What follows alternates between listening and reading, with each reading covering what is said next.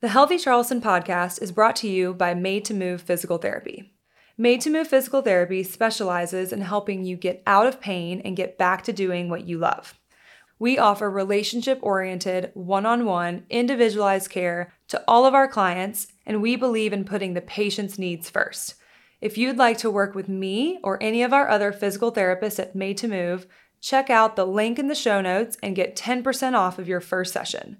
We have locations throughout Charleston, Mount Pleasant, West Ashley, Summerville, and Daniel Island. Don't waste another day stuck in your pain. Follow the link and schedule an appointment today.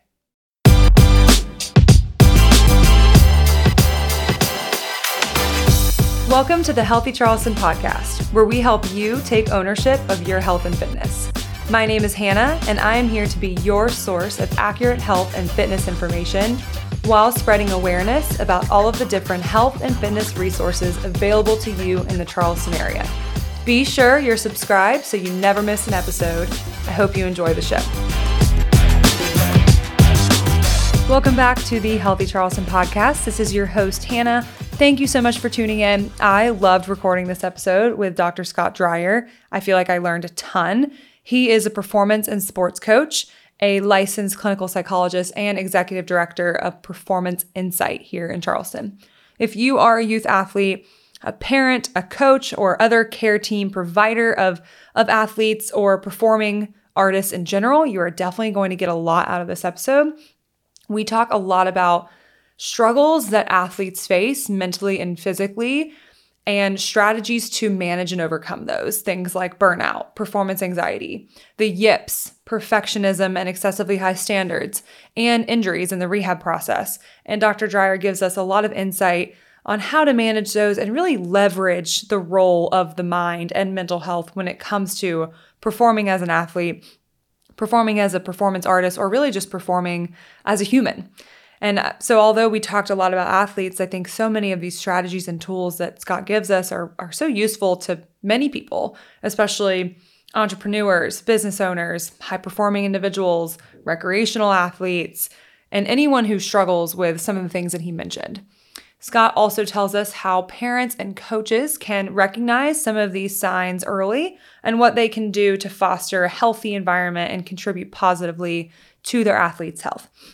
My goal of this podcast is to give people accurate and realistic health information and give you tools and tips that you can start doing today to improve your health. So, before we start, if you get anything out of these episodes that has positively affected you, your health, or someone else's health, I'd love to know either with a, a private message on Instagram or even a podcast review. So, please subscribe to the show so you never miss an episode. Follow us on Instagram at Healthy Charleston to stay in the know. Otherwise, Dr. Scott Dreyer. All right, what's up, Dr. Dreyer? How you doing? How are you, Hannah? How's your Tuesday going? Tuesday's not bad. It's uh, beautiful in Charleston today. It so. is. It's very nice. Yes. I feel like as soon as it gets, I mean, it's probably still what, like 80 degrees outside, mm-hmm. but we're like, oh my gosh, it's fall. I know. I know. Woke yeah. up at, I think it was 62, and that yep. feels like, uh, you know, it's winter. a brisk winter for Charlestonians. I sat on my porch with like a blanket. it was great. It was wonderful. Yeah. It's changed. I know. So, can you tell us what you do here in Charleston? Sure. Um, let's see. I'm I'm the owner operator of Performance Insight, which is a sports psychology and performing arts mental training um, practice. Meaning that I work with athletes and performing artists to help them achieve their best, achieve their goals, um, kind of uh, overcome various obstacles because athletes, performing artists, well, human beings in general, hit hit stumbling blocks along the way where they're not achieving what I would say their um, potential for whatever reason that might be. And uh, myself and uh, staff work with the athletes and performing artists to help them overcome those obstacles or achieve their goals. And we can talk about the details of the various things that someone might come in and work with me on. But um, basically, I'm a, a, mental training kind of head coach for athletes and performing artists. Yeah. How'd you get started in all that? Yes. Um, well, you know, if I were to look back at it way early, right? Not that early. Not not that early, but I, I, I was an athlete myself, and you know, played predominantly basketball, soccer, and golf. Those were my main sports, but I would play every sport. And I noticed even not just uh, others, but but me at various times would have uh, in in high pressure situations, kind of performance challenges uh, that showed up. For me, I, I, probably have two that I distinctly remember that um, I would say impacted me. There was one time I had the uh, the yips yeah. playing mm-hmm. um, basketball, and the yips for me, which was surprising that it showed up, was that I, I couldn't make a layup. Now, for those who know basketball, a layup is the easiest thing that you could do. Um, and I struggled uh, at a certain juncture. It wasn't long, thank goodness, but I was struggling to make a layup.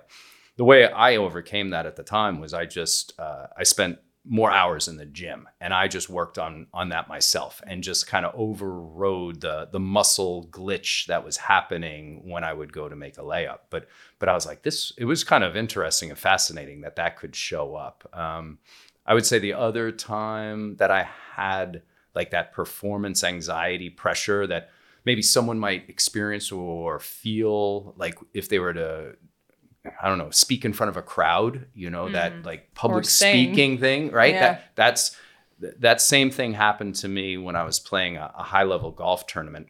And there was a it was like I was so excited to do it, but I got to the first tee and the crowd was tremendous and everyone's looking at you and and all of a sudden, you know, you get your hands get a little more mm. clammy, the heart starts racing and you feel that heart going and the, and then what what's happening is your your sympathetic nervous system is kicking off, right? A little bit of that fight or flight, and the danger is you uh, your muscles tighten at that juncture, which doesn't allow you to perform the sport that you want to.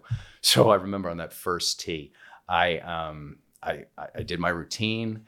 Uh, but I, I I took my best swing. I did the visualization and I hooked the heck out of it, and it went way into the Ooh, left woods. Yeah. I mean, that's and, I was like, you did oh, all the things, all the things, taught. yeah. But but still, that that type of you know pressure absolutely impacted my physical capacity. So I don't know. I, I, reflect back on those two things. Those were things just personally that occurred for me when I was playing sports.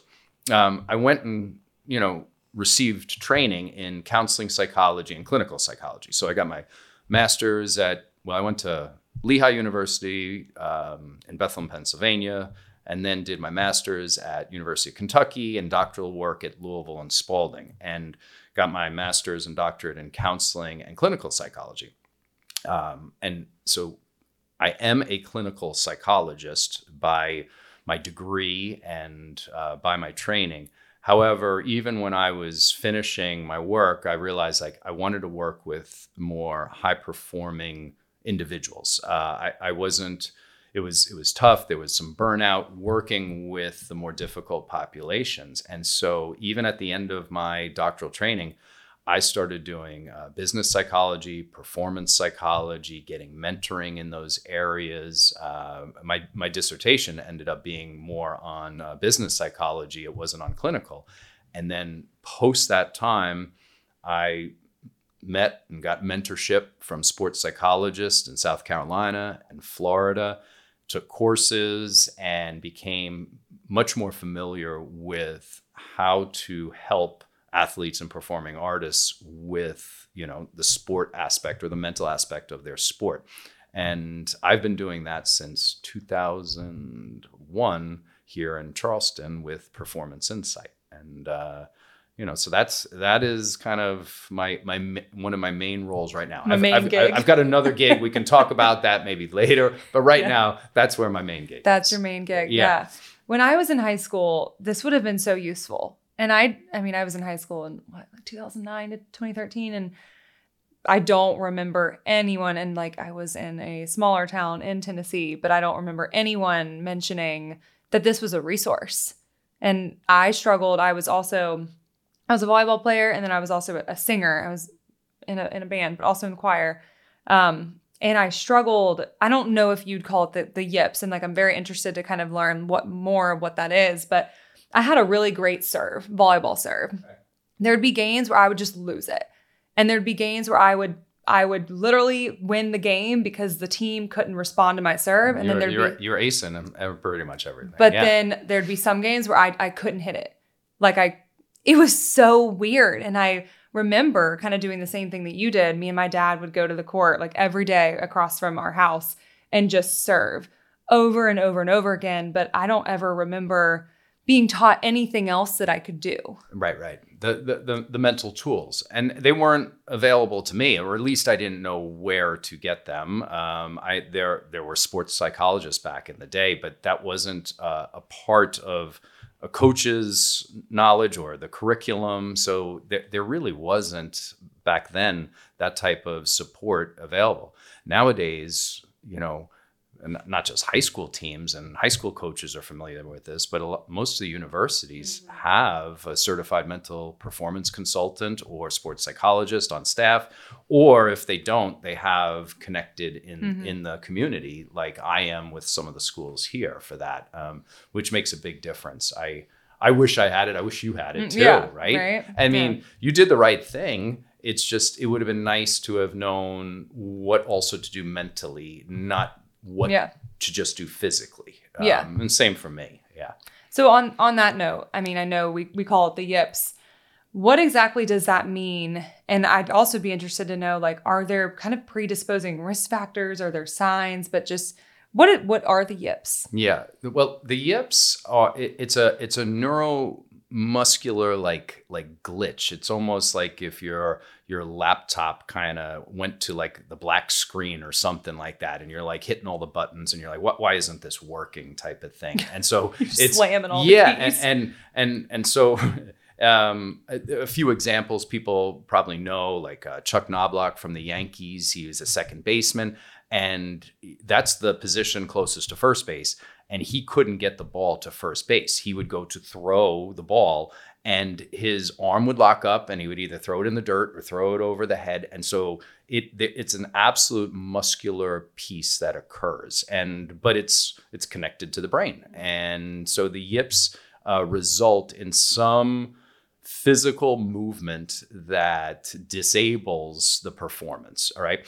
I i work with people that have the yips on a a semi-regular basis. And the reason I'm saying semi-regular is because it it shows up for people and kind of can go away and it's not as predominant as some of the other areas that I might work with folks on. I, I mostly work with individuals that struggle with uh, performance anxiety, um, individuals recovering from injury, and individuals that also have like really high um, expectations of themselves and have high standards maybe some would say have maybe some perfectionistic tendencies, and that can interfere with their performance. So uh, the yips are real. I work with them, but I also work with a whole bunch of different kind of I don't know elements that that folks you know appear with. Yeah. The um, perfectionistic tendencies when you say that i'm like isn't that everyone and then i'm like well wait no maybe it's me i'm the problem like i am selfishly interested in talking about that but performance anxiety and anxiety in general, I think is a term that we're very aware of now. Mm-hmm. And it, it's very, it's very much talked about.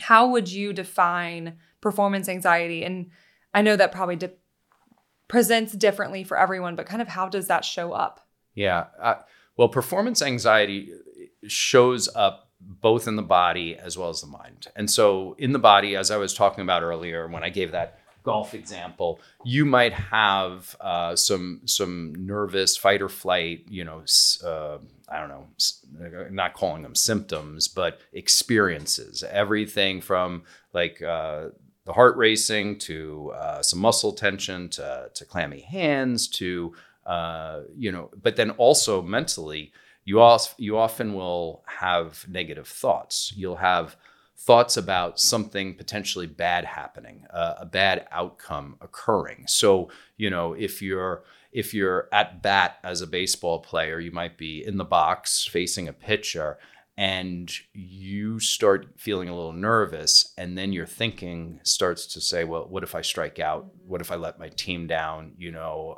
and and you know what if what if what if which are these future thoughts that perpetuate some of the anxiety and then what happens is you have a decline in your performance right that that individual that is worried about how they're going to perform and is hyper focused on their uh, sensations at that time are probably going to strike out or do something that isn't performance oriented. And so performance anxiety is real, it's common, it's much more common than not. Um, I, I find it very fascinating when an athlete doesn't experience it. That that yeah, that's that, wild. yeah, that's literally in the one percentile type of space. Uh, most everyone has it and or experiences it based upon what level they're at and maybe where they're performing.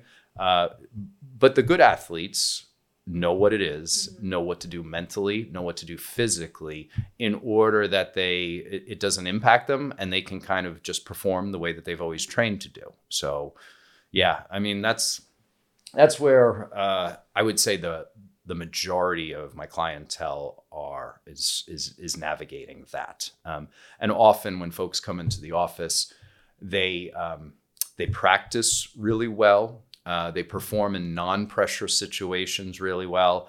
And then when they're at game time or it's a high pressure situation, like we were talking about at certain junctures, that's when you'll see someone's potential drop and whether it's the the client or the parent or the coach they're like hey um, you know they're not reaching their potential and they understand that it's not a physical thing they recognize yeah. that there's something either mental or just and it's and when i say mental it's not that's not being negative that means just it's in the, it's in the mind or the emotions that they have to overcome in order for them to you know excel and that's that's my role is to help them mm-hmm. you know do that it's probably one of the most frustrating things is being able to perform at practice and not being uh-huh. able to replicate that, you know, the time that you're being judged on it and really the time that we're told that kind of matters the most. Absolutely. It, it can be so defeating, right? Yeah. Like you've done all this work. I, th- I think about um, CrossFit and like Olympic lifters and that, okay. and Olympic lifters is you get three attempts and it's it's a dynamic movement like you're putting a lot of weight over your head it can be a little bit scary and i'm always so impressed i'm glad that you mentioned that they're like the 1% by the people who they it doesn't affect them mm-hmm. or the there's people that perform better than they practiced right and i'm like i mean it's probably like every elite crossfitter like at the crossfit games they all PR. They all get new records that they've mm-hmm. never done before. And I'm like at a competition, I'm obviously an average, you know, lifter.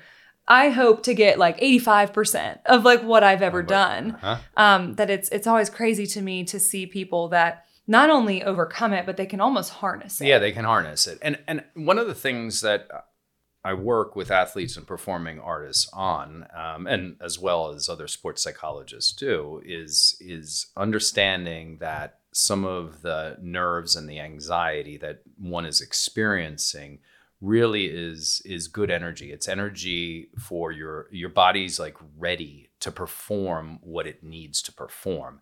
And that's that's a mindset shift. That's a that's a reframe for many because when when someone feels their heart racing or they you know notice some thoughts going or their muscles are tight they might be going oh my god oh my god oh my god what's going to happen? Like you know and they start freaking out a little bit. And the the key is to understand that no, your body is ready to perform this challenging event. And that reframe really helps people understand like, no, this is not a bad thing or something to be scared mm-hmm. of. Like to your point, I'm, I'm going to lean into this. Like I'm going to, this is my, my body is revved and ready to go. And now it's time to go execute it. And, and a healthy mindset will, will approach it that way instead of the other tendency is like a, a fear or an avoidance of mm-hmm. it, like mm-hmm. oh, like just get get me out of here, get get get rid of. Like I don't care what happens, thing. I just want yeah, to be yeah, over. just I'm, i want to be off the stage, I want to yeah. be off the podium, you know, I want to be out of the gym, type of thing. And and those that take this and lean into it, they they really do perform and excel the way that you need to.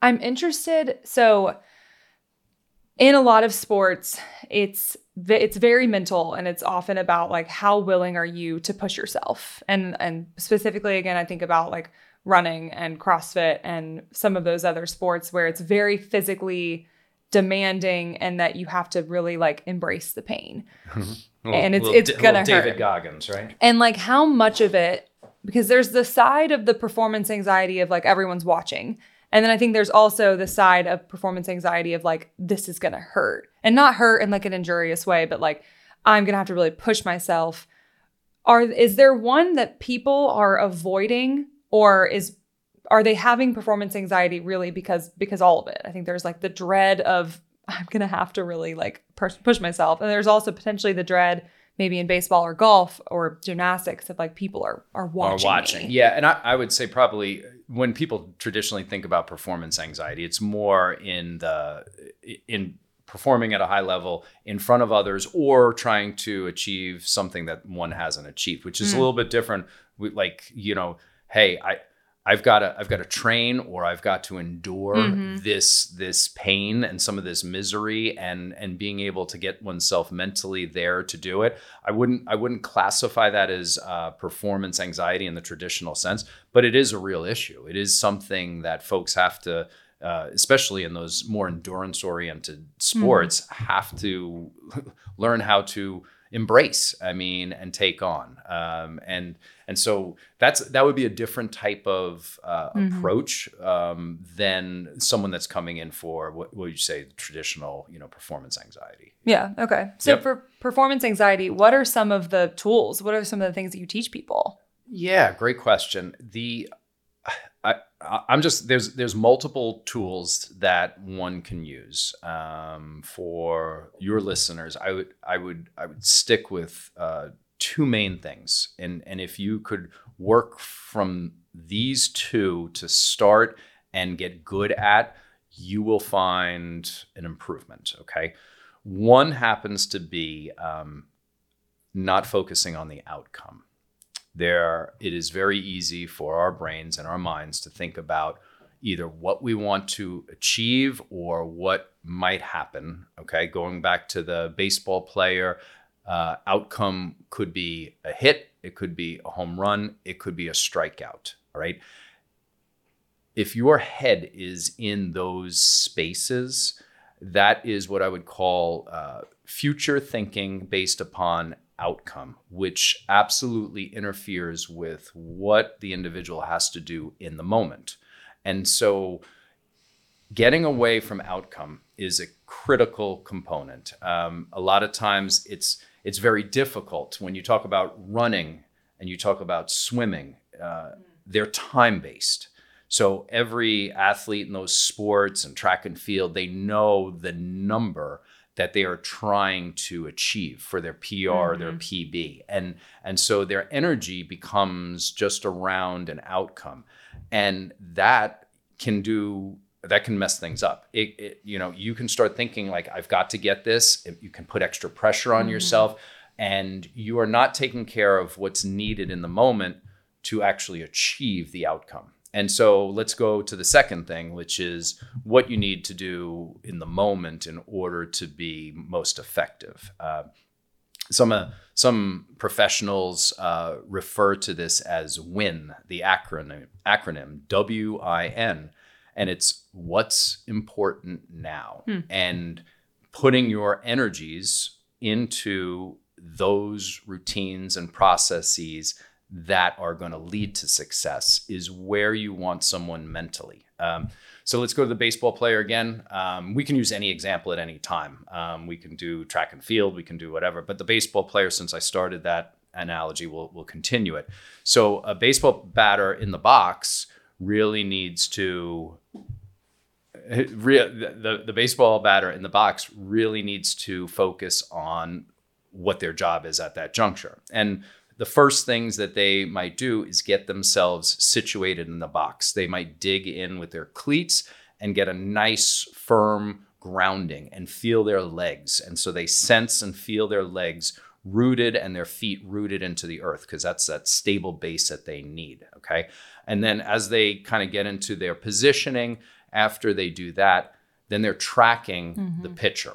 That is their number one job is to be watching the pitcher and then most importantly as the pitcher releases the ball. So they are visually again into the senses what's important now tracking that ball all the way towards their bat. You know, you've heard people say, you know, see the ball, hit the ball type of thing, making it very simple. But but that's what people forget to do. They get either ahead of themselves or they get behind themselves. And so you want to get into your senses. You want to um, take care of what you need to at that moment. For some, part of their routine is a good clearing breath where they're breathing from their abdomen, they're exhaling at the right time and then they get into their senses to let their body do what they are naturally trained and skilled to do. Um, the key is kind of quieting the mind, getting into the senses and taking care of what's important right now is what you want to do. A swimmer might focus on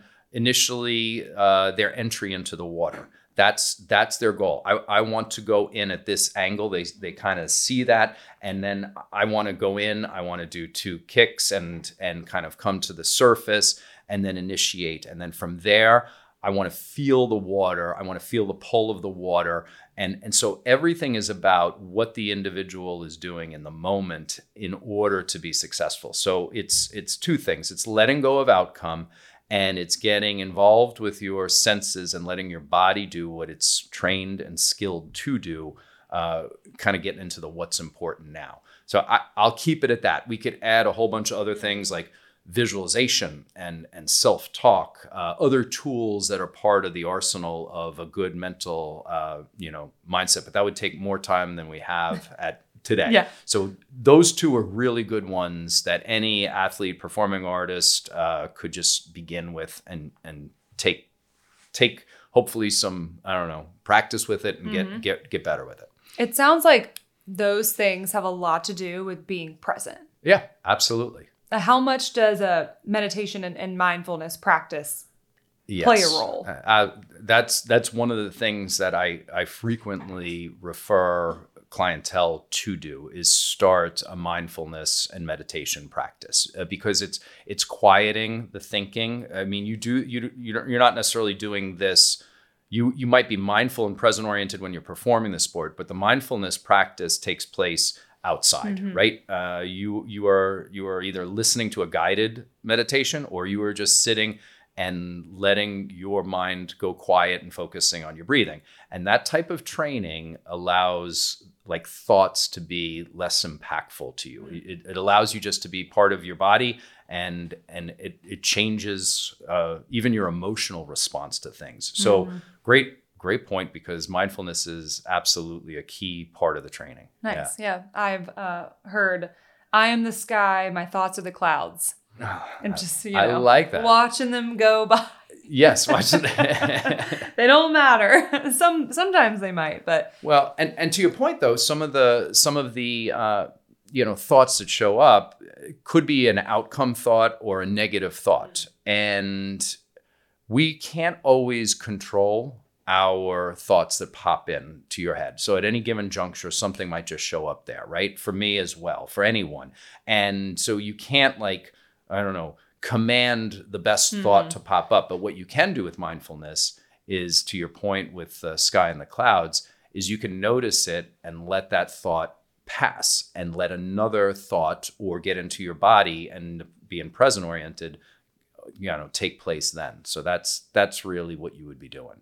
It also sounds like you mentioned a lot of people have like a, a um, some sort of ritual or routine and i think there's some people that use that as a i have to do this every time so that i get the same outcome. And it's i, I don't know if that's we can talk there, there can be a problem with that. That yeah, but you're saying more of like use it to bring yourself to the present moment and to ground and to focus on what's important not oh if i don't spin the ball in this way every time correct i'm not gonna i'm not gonna hit it right Correct. Yeah, and and so what you just brought up, if if if it, that's overdone, where if you're spinning the ball so many times, and I I need to do this in order to make the shot, that's what we call a superstition, right? Yeah. And and and I get concerned with superstitions because they're they're like faulty equations. Like just you can hit a shot, you can hit a free throw without spinning the ball, you Yeah. know, three times. Yeah. But but in some way you've convinced yourself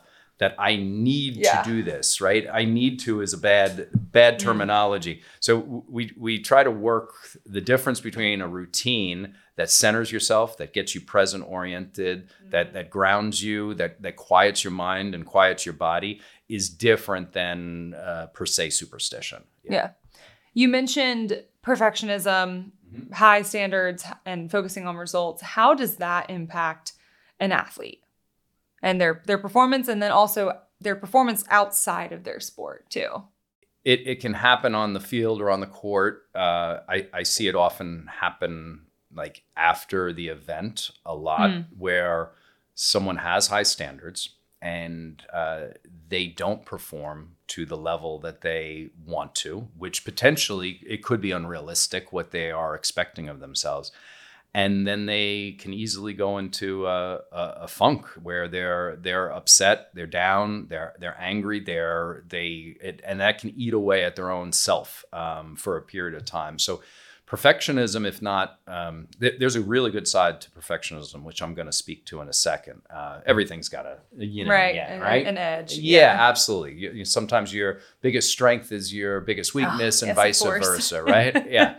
so high standards. If if you are always working towards like the A plus, the amount of um, pressure that that can put on someone's shoulders can easily lear- lead to uh, or result in burnout, um, feeling overwhelmed, uh, exhausted.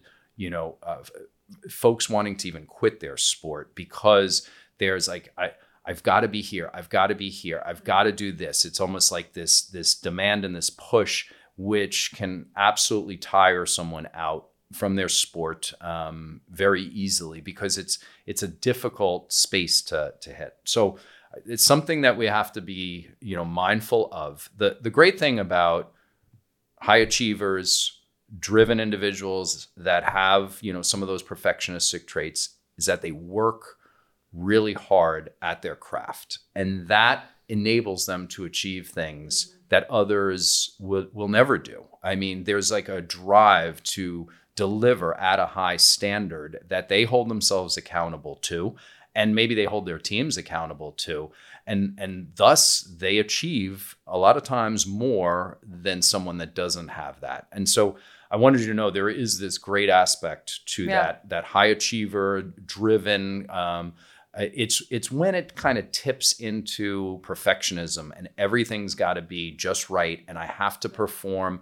at this level at all times it that is the dangerous space. So Yeah. so with everything there's a there's a balance. And for those individuals that are working with me on that we we we look to create that balance. Mm-hmm. how do you keep that motivation that drive going? Um, because that's enabled you to achieve without it tipping the scales to a place where you're you know i don't know disappointed upset Yeah. angry and then and then saying uh, screw this i'm not doing this anymore type of thing Well, then it probably starts to mess with their self worth yes too. And like, I have to hit this standard or yep I'm not enough. yep Yeah. absolutely that, I wonder, like, how often does someone not really know that they have these tendencies until they've kind of tipped? yeah i would say i would say that's probably most And they're like, oh, I've been doing this my whole life. What yes. do you mean? Right, because it's that's been natural for them. It's Yeah. been normal from them, and it, and it might even be normal in terms of how they were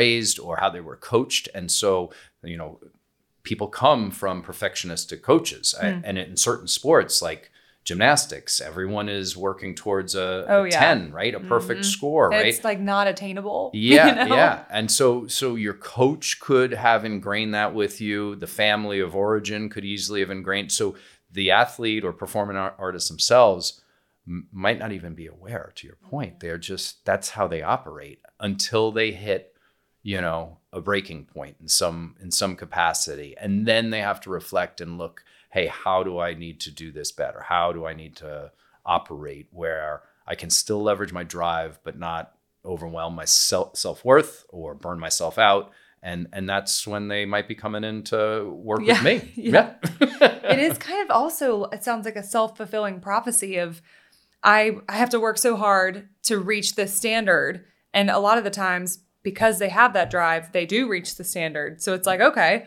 if I just work that hard, I'll reach this standard, but it it never, you know, it never ends. It's always a higher goal A or higher higher standard. Yeah, and and one of the things that I I work often with individuals on is is understanding their their why and hmm. and their values and and why do they do the sport or the craft or or their their job as an entrepreneur or like wh- what is it about it like that they are there for and and and sometimes as I do that work, the individual realizes like I, absolutely this is where I belong. This is what I ought to be doing. And and they continue in that space because their values align with what they're doing.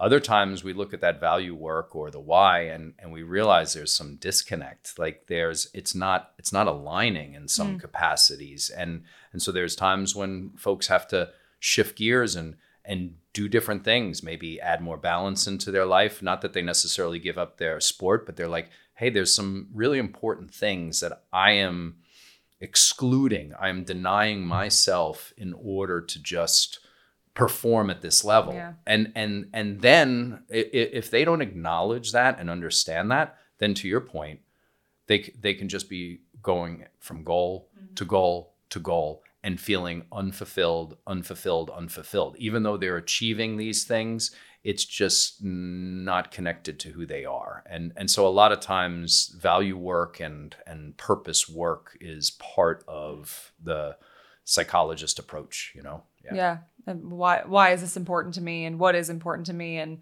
you know, if you are working that hard, it should be at least something that you feel fulfillment. Absolutely. Absolutely. Yeah.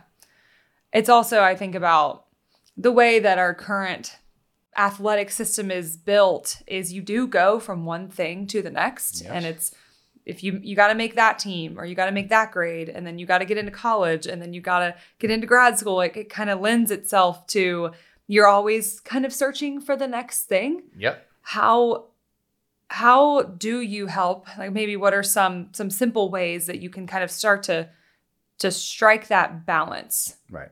And I think there's a huge fear that that if I'm not practicing all the time, if I'm not training all the time, I am losing an edge to my competitors, right? And and Yeah. so uh, individuals will constantly train, constantly practice because of the elite nature of athletics and performing arts now that, you know, and and you you get told this like you, you've got to be out there training this Yeah. amount of hours, this amount of time and and that that lends itself to burnout. Um, and it also lends itself to that lack of balance. And what I prefer is high concentrated periods of training, training the the correct way as though you are performing and you are preparing to perform. So it becomes more consolidated and it doesn't just it's just not pervasive all day, all week, all life.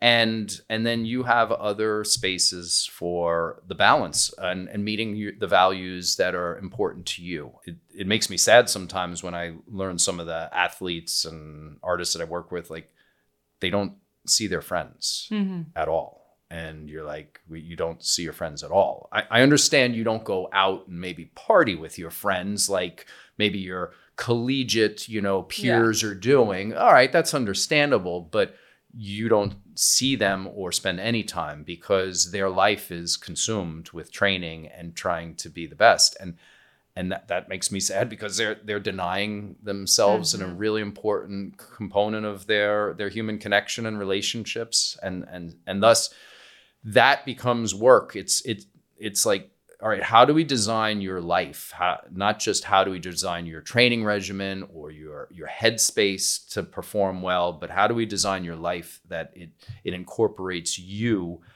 and achievement? Mm-hmm. So the end word is there not just either or type of thing. Yeah, I like the suggestion of consolidating it because I, I do I agree like you you see these athletes their whole life is this sport. And it's a tough balance when I think promoting hard work and promoting I don't know if it's the the do whatever it takes mentality but it's kind of like there's a mentality of you said I think you said David Goggins earlier but like do the hard work and earn it. And are you willing to do whatever it takes and kind of like set yourself apart?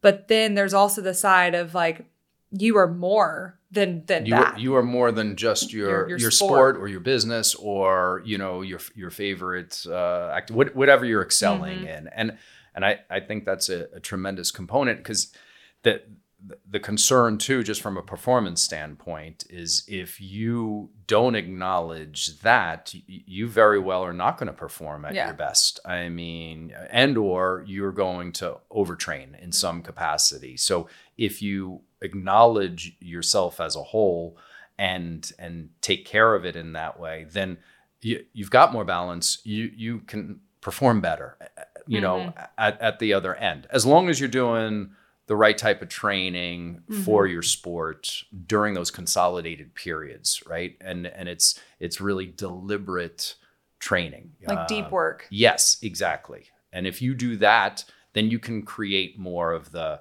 other areas in your life, and and and and so that's how I would focus, folks. Yeah. Yeah, it's funny you mentioned those athletes who are like so afraid that taking any time off is going to just like, you know, they're going to lose their performance. Someone is going to outperform them and right before this I recorded an episode just just me talking, not not a rant, but a little bit um just a, about that and about we had a a parent call.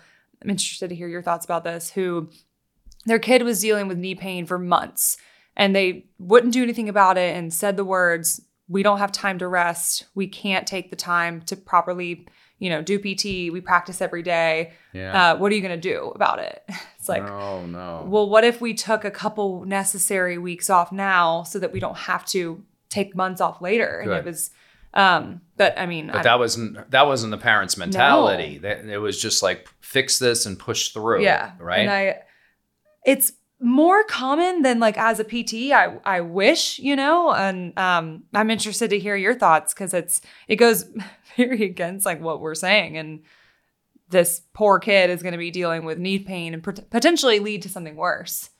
Absolutely. And I, I think the part of I don't want to misquote it, so I'm not even going to quote it, but but part of my recent reading and research was connected to how the body and the mind during recovery actually grows. Mm. and so it heals as you know. Um, mentally we we absorb more information. The the neurons and the synapses like if we were to learn something or go through a performance and then just let it sit it's like it's like coffee percolating in some capacity. Like recovery is an absolute critical piece to high performance and and thus parents and coaches need to understand that that rest rehab time off will really make the athlete performing artist stronger Yeah. not weaker which Mhm. is that and and so helping to re- reconstruct that that narrative that a parent has uh, but that might not happen immediately because their mindset is of the one way but uh, maybe providing them with a little bit of research or or you know letting them kind of see what it would be like. You could always recommend like an experiment. Hey what Yeah. like this isn't going to be permanent. Why don't we try this for this amount of time? We'll see what happens. If this is a good regimen of this rest recovery and performance thing we're going to continue it. If we find that it's not good well then we'll shift it. So if someone's a little bit shy to move into that space you can always pose it in that in that capacity. But Yeah. it is what you're talking about is is where more need to go. Yeah. I think um there is it's it's tough when the when the parents and the coaches especially the coaches man um have that mindset. And on that note maybe maybe it's not the athlete struggling maybe they're struggling because the parent or the coach has these really really high standards or perfectionistic tendencies how would you help that relationship and and how would you help manage that Yeah, I mean, there there are times when I have to work with parents and coaches. There, there's that's that's we we have teams. Some people like if you look at a professional athlete now, they literally have a team. Like, Oh, they've got yeah. the they've got the physical therapist, Mhm. they've got the massage therapist, they got the sports psychologist, right? They got the physical coach, the nutrition, yeah. right? So it's it's absolutely and it's designated that way. But but even for a high school student, there's a team that's working with that individual, and that includes the parents, that includes the coach, probably a, a physical coach, and then if they're leveraging uh, the mental training aspect, you know. Uh, the mind coach in some way, and then the the physical therapist kind of taking care of the body. So that team exists. The job is, I would say, of of all of them, there should be a responsibility to communicate amongst everyone and to be able to understand, like, make sure that you're you all are in alignment together Yeah. around things Saying the same things. saying Yeah. the same things, not giving mixed messages to the to the athlete, and then also for me, it would be, hey, we've got to I got to meet with the coach, I got to meet with the parent, um, not just with the athlete. If if I notice or hear from the athlete that that is there, there is a disconnect Mhm. or there's unrealistic expectations or demands that are happening, then then it's time for me to work with uh, one of the team of members. That's what happens. Yeah. Well, they these kids and, and youth athletes and athletes in general are, are being influenced by so many different people, especially someone who's younger who who is probably just listening to Mhm. what others are telling them to do. Sure. That like making sure that that impact is not just well intentioned, but also I think well uh, executed is is really important. I love that you use the word leverage in leveraging. You said mind coach Mhm. because I really think it it should be something that you use in terms of performance that you don't just wait until you're struggling that you can really leverage this you know we always forget about our mental capacity and we just talk about physical and physical health but it is a huge part sometimes more than physical in sports that i think it can really set people apart hmm Absolutely. I, I, and there, even though it's like, in my opinion, gotten over like a number of hurdles, that for some it still has a stigma. Mhm. Like you know, I don't. so does physical therapy physical yeah. therapy still has a you know so it, it i mean it's much better i mean back in the day it was it was it was Mm. Like, way intimidating you're crazy there's something Yeah. wrong with you yet you know then you learn like oh the best athletes have leveraged sports psychologists or physical therapists. it was like their secret the yeah whole time yeah they, they didn't tell anyone but Yeah. guess what that that helped them get to the place they were right Yeah. you know and you're like oh okay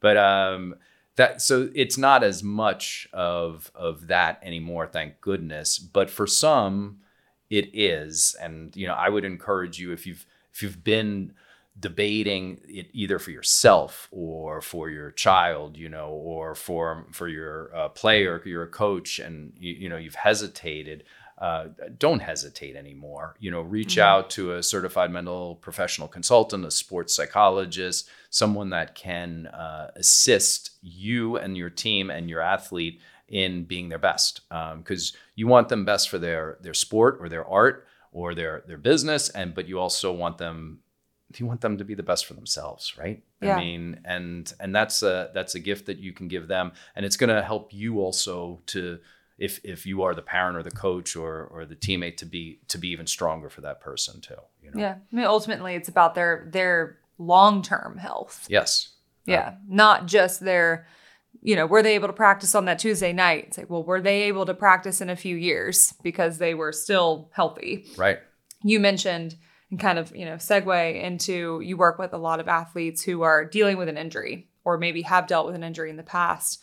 What role does sports psychology play in the in the injury and rehab process? Yeah, great question. Um, I would say if if someone's coming in to meet with me for like ACL injury or whatever an injury that they've had surgery for, or it's it's held them back, there there often is a um, uh, a rehab physical rehab piece, but then there's also a mental hurdle to come get over because a lot of times there's a, uh, a perception that their their their joint, their their bone, their ligament is not healed fully, and there's hesitancy to put pressure on it or to go 100%. And so there's a there's a component of uh, helping that individual to adjust and understand that in, in slow increments that they are healthy. So that's that's something that you know we work with athletes on doing. I would say if someone has an injury, probably the most important things that you can start with are,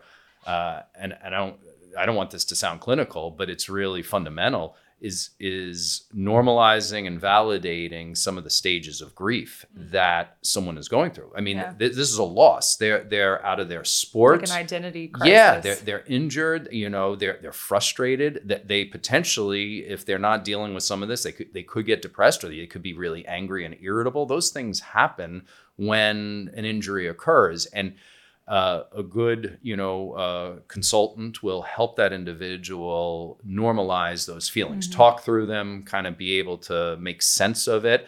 And, and realize, oh, I'm feeling this way or I'm acting this way because of what happened. It's Yeah. it's like it's legitimate.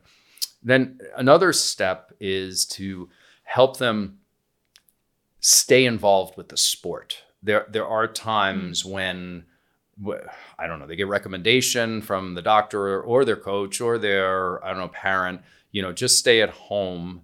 But it's it's good to be on the on the sidelines with the team, right? And to to maintain that that connection and that relation and because there is meaning and value for that that athlete there. So do that and then also uh, just from a skill standpoint, even though maybe the athlete, as they're recovering, can't perform their their full movement, they could be working on other skills to build their uh, competence where they are not maybe further injuring themselves. So I don't know if if a um, I don't know a, a basketball player uh, broke their ankle, right? they instead of just having them do rehab at home in an ideal situation they would remain a part of the team.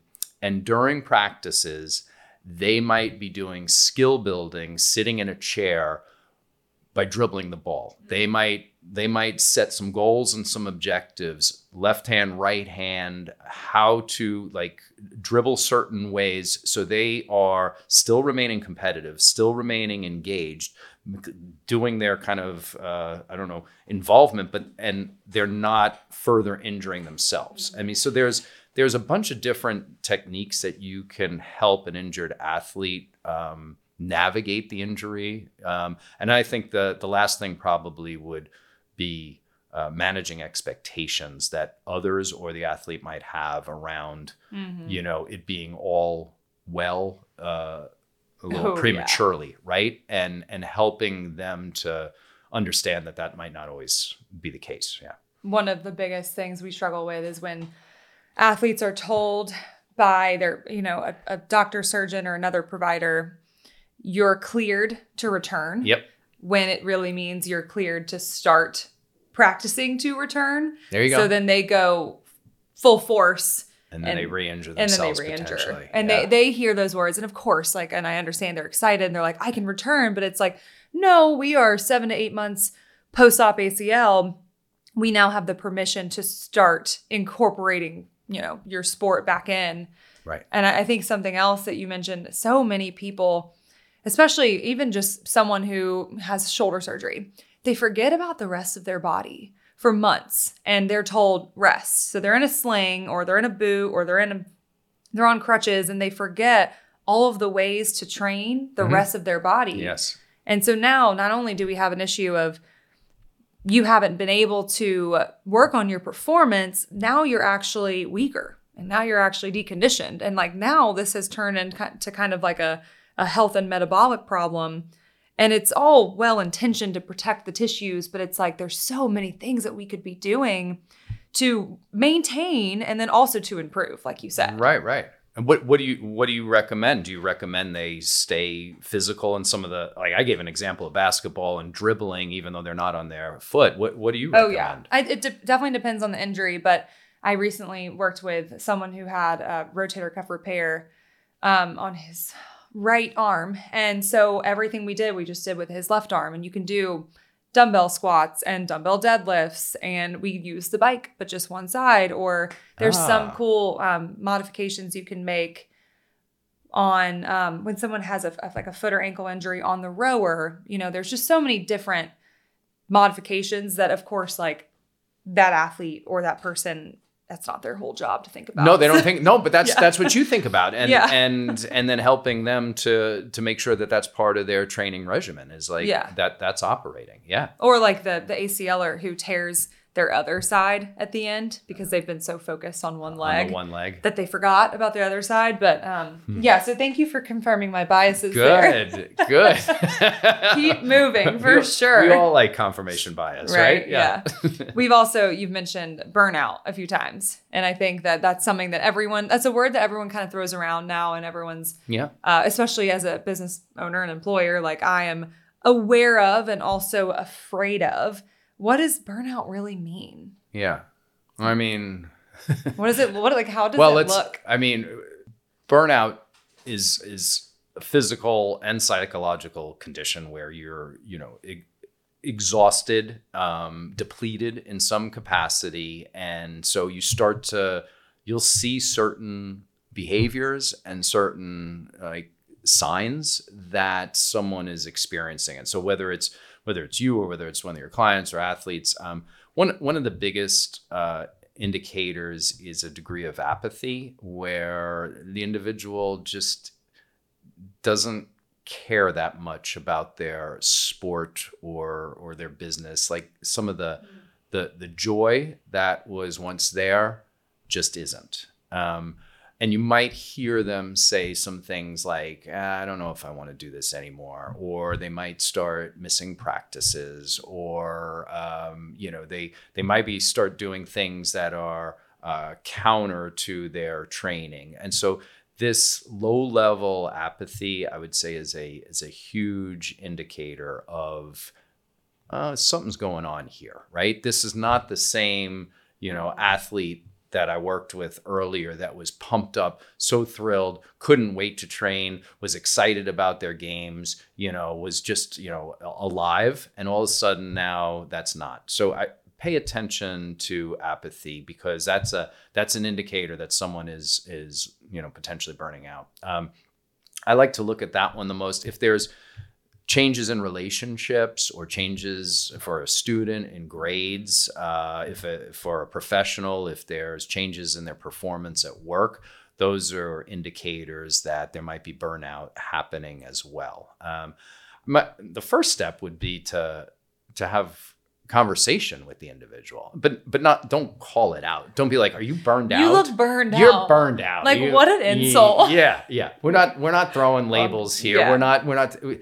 I mean, check in with them. Hey, Mhm. how are you doing? You know, I noticed. You know, you you seem a little not as into the sport Mm-hmm. as you were as before, or you know what? It, it you don't seem as excited. Is there you know? And if you have the relationship with them and the trust with them, hopefully they would be able to talk to you about like you know what they're experiencing. Um, you know. Now, for me, when I work with an athlete or performing artist, I have like a safe, confidential space Yeah. and they feel comfortable being honest and open if I've developed that relationship. Uh, not not everyone has that, so you might not get that from the individual per se, but but try and check in, and you you'll start to hear if there's burnout happening. You know, they've been training too much.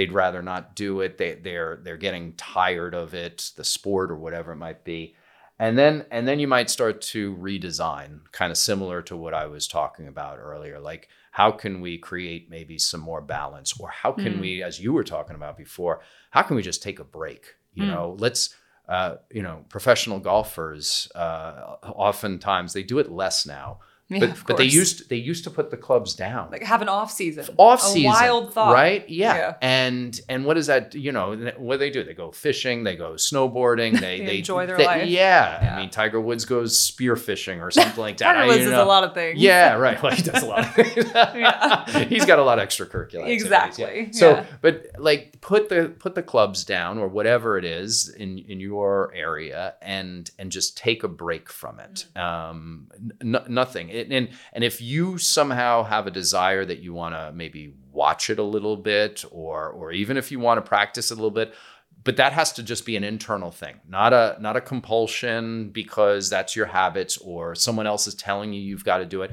So you're allowed to dabble back into your area, but but that's like a self-generated organic thing Yeah. that you would allow someone to do. But otherwise, you know, clubs down and Mhm. take that break helps people come back refreshed. And that's but that's professionally too. I mean, that's that's why physicians and others go on sabbaticals. They they take breaks to come back rested and rejuvenated. And I I think we this is a generalization, but I think we don't do enough of that, you know, Oh, in- yeah. in the United States. No, we definitely don't. And Yeah. I, I don't know what your thoughts are and just like the ah, youth athlete culture, maybe especially here in Charleston, because that's what I'm aware of. But I know especially with soccer, there's no off season. And, Yeah. and they play they play all weekend, they practice all week.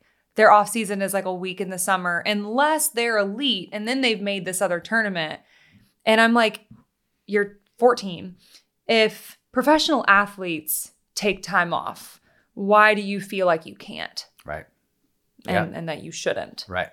And usually that's that's that goes back to some narrative or Mm. equation that they've built internally that doesn't have any evidence behind and but they're living to it Oh, like yeah. like i must practice i need to practice i Mhm. need to go all year round in order to be the best and that's that's not the case that so there needs to be some reconstruction of that narrative to what is more factual and actual not you know uh, subjective or or kind of pulled out of thin air and and and that can be a job that you do obviously it's a job that i have to do in order to help you know athletes take that needed rest and recovery um, but it, it's it's a it's a mind shift it is Yeah, it's like a rat race too. They're like, well, they're doing it. She plays all year round. i know, you know? i know and you're trying to you're trying to keep up with the the joneses Oh, so to yeah. say right I have to know is there any sport that you see the most athletes from? Like, is there one sport that just kind of fosters maybe some of the things that we've talked about? uh-huh in this i see mostly individual sports Okay. Yeah. okay and it's a mix but i see less um like team sports I, now i've worked with teams and, and still do i work with like softball teams and baseball teams and soccer teams but i i, I rarely get like a, a left halfback on a soccer team you know Yeah. or uh just uh I feel like a goalie though, that would be a that- really stressful that, position. that's exactly right. So Yeah. on on the team sports, there are individual elements. So a goalie for hockey and for soccer and for lacrosse, I see plenty of them because that's you in the net.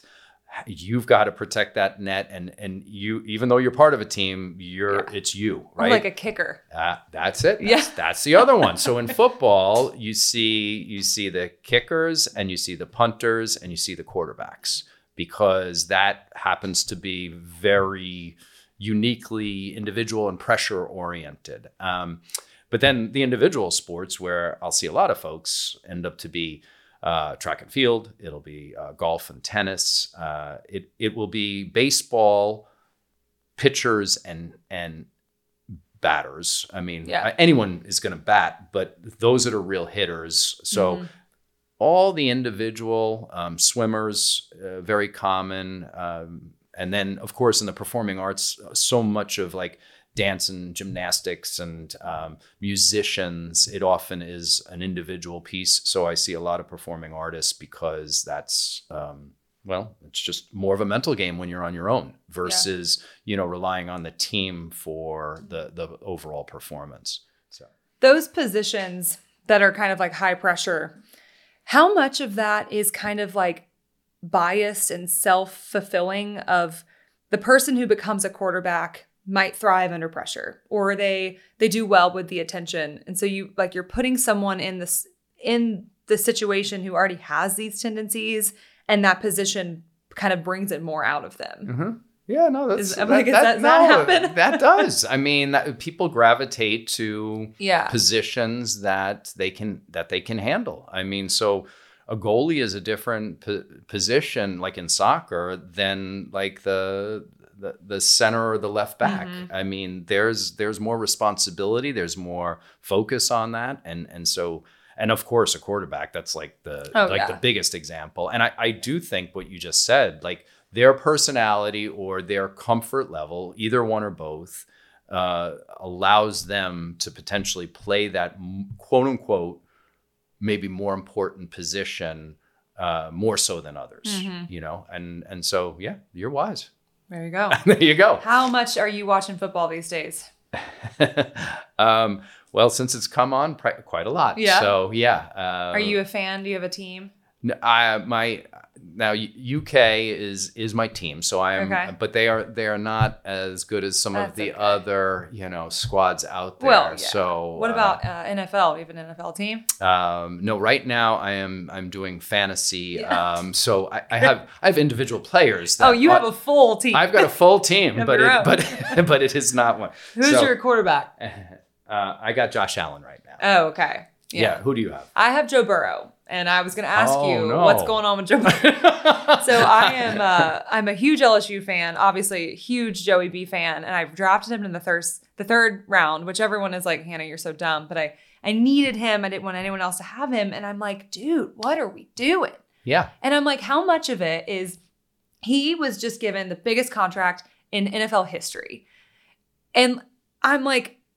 You're not performing like you are. Like, how much of that is is maybe um, performance anxiety? Yeah, no, it could be, and and uh, like Can you go me- talk to him? No, but yeah, but for me to answer, like I'd have to, I'd have to Obviously. get to, I'd have to know, like, like, like, like, understand all the factors that are affecting Yeah. him right now, and it very well, it could be too much pressure. Maybe there is too much on his shoulders, but it could be, it could be a zillion other things too. Well, he was hurt, but I'm just like, yo, Joey B, we gotta, we gotta get together.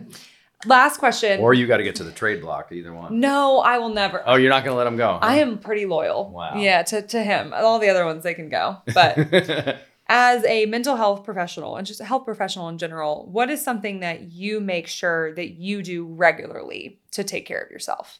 Oh, good question. Um, well, you, we were talking about the the chill this morning, so not the 62 Yeah. degree chill. Frigid. it, Yeah. was, it was absolutely freezing. Yeah. I wore a long sleeve shirt this morning. Mm. So every every morning I've got a routine of taking care of myself physically, which also takes care of myself mentally. So that's that's a component of my uh, balance uh, for for both productivity as well as health. And so, you know, like three days a week I run, uh, three days a week I do E2M circuit training, and uh, one day I do like yoga. And so that is my routine every day. So that's one thing that I do. And then um, because I tend to be sitting with the work that I do often, uh, I make it a priority to go for walks on a regular Mhm. basis. So I get outside the building, you know, outside my house. That'll be like after meals or um, just after sitting for too long. And I, I just get around to, to breathe, to clear, to get into a better space. And so those are those are two things that I think add uh, a lot. And then, you know, talking about all the the balance pieces earlier, I do my best to create space for those things that are true to me and and and play in those spaces, not not just do the professional work all the time. So I would say those things hopefully contribute to me being, you know, okay. Yeah. I would say you're doing pretty good for sure. yeah. Where can our followers find you and connect with you? Okay, so yeah, if you were looking, you would go onto the website www.performanceinsight, and it's spelled as is the word performance and then the word insight. There's no Uh, like Z in no, there. No, there's no no dash, no Z. It's I N S I G H T dot com. And or you could call me, uh, and my number is I, I won't leave it right Yeah, now on the podcast, but all the contact information, um, email, you know, phone, feel free to reach out. And I typically do what you would call like uh, a discovery meeting. Either myself or one of my staff would uh, have a conversation with you for about like 20 minutes to see uh, either what you or the athlete that you're, you know, wanting to get that support uh, with, if it's a good fit. Mhm. And if it's not, then then we'll provide recommendations and or referrals to see you know w- where would be the best one but if it is a good fit then then it's just a matter of scheduling time and beginning the the process of working together you know and adding adding one of us to the team Love it. Yeah. Are you on Instagram? um i am not Scott. on i know listen i How many times have got, you been told? I've got to get better. no, you're doing great. You're doing great. I just always love to know. yeah, yeah, yeah. Maybe uh maybe this time next year. I need I need I need a good uh Yes. now I'll get calls for this. I need a good social media There you go. And the next thing you know Somebody's gonna reach out. So I'm sorry about that. Exactly. Well, Scott, thank you so much Thank for coming you. on. Hannah, it's been a pleasure. Thank you. As always, I really appreciate you taking the time to listen and learn, and I'd love if you could give us a follow or shout out on Instagram. Otherwise, I hope you have a great rest of your day and a wonderful week.